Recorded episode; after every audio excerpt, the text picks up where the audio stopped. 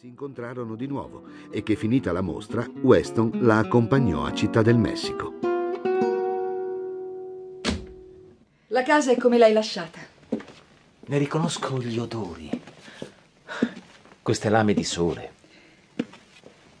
Di qua c'è la tua stanza. Ecco, è preparata. Mi è mancata questa luce. Solo qui si possono immaginare certi chiaroscuri. Non mi chiedi perché sono restata. Pensavi che un giorno sarei tornato. Sempre sicuro di te, vero?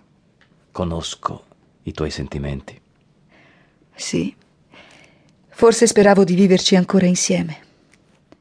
In questo momento lo stiamo facendo. Benvenuto, Weston. Ma qualcosa tra loro era inevitabilmente cambiato. Weston non vedeva di buon occhio il nuovo attivismo di Tina, lui che era visceralmente anticomunista. Non la fotografò mai più e si può supporre che non furono mai più amanti. Una importante rivista americana li incaricò di fotografare le tradizioni popolari. Accettarono e si misero al lavoro con grande entusiasmo.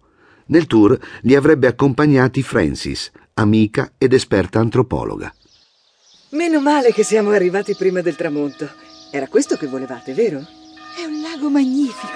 È un paradiso. Se riusciamo a salire da qualche parte è meglio. Dove? Vediamo. Forse su quel campanile. Avremo una visione più rarefatta.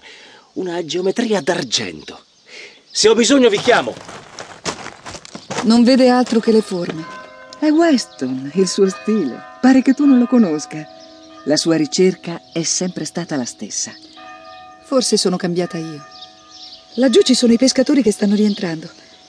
A me interessano gli esseri umani, Francis. I vostri punti di vista sono entrambi rispettabili. Non credo che l'uno escluda l'altro. È che quando nella camera oscura dobbiamo scegliere i negativi, non andiamo più d'accordo.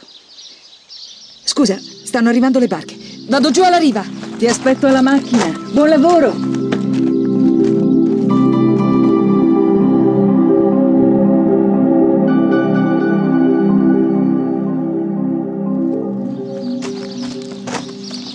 Tina è giù sulla riva. Le reti qui a Pazcaro hanno linee talmente armoniose, sembrano farfalle. Eh, ma lei vedrà solo pescatori affaticati, mani callose, piedi fradici. È la lotta quotidiana per la sopravvivenza. Questo colpisce la sua sensibilità. Temo che sia guidata dall'ideologia, che faccia delle fotografie a tesi, che non riconosca certi principi estetici, che stia perdendo di vista la purezza dell'arte. Le divergenze tra Weston e la sua ex allieva erano divenute insormontabili e ciò ebbe ripercussioni negative anche nel privato. Weston decise di chiudere con il Messico, definitivamente. Era impaziente di riunirsi ai figli. Così scriveva nel suo diario. Lasciare il Messico significa lasciare Tina. Nel taxi che ci porta alla stazione, la giro verso di me e scopro due occhi pieni di lacrime. L'abbraccio. Questa volta Messico è un addio per sempre.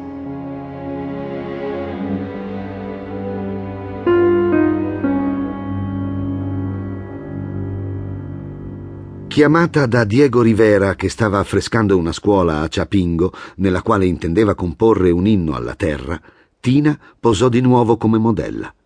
Agli affreschi collaborò anche Xavier Guerrero. La terra vergine e la terra liberata, nelle fattezze umane, furono ispirate rispettivamente da Tina e da Lupe, la bella moglie india di Rivera. Ho visto l'affresco di Diego. È stupendo. E tu sei stupenda come personificazione della terra, opulenta e generosa, come a volte sa essere questa terra messicana, con la vita che cresce tra le mani. È molto bello quello che dici. Però i miei compagni di partito hanno disapprovato il mio lavoro. Xavier? No, no, non lui. Xavier è un pittore e sa che posare nudi non è immorale. La cosa è più sottile. Nei circoli borghesi purtroppo non godo di una buona reputazione. Sono solo dei bigotti, lascia perdere. Se ho posato nuda per Weston e poi per Rivera, ai miei compagni dà parecchio fastidio. Senti chi parla, sono un sacco di puttanieri. Che però vogliono le loro donne molto rispettabili. Insomma.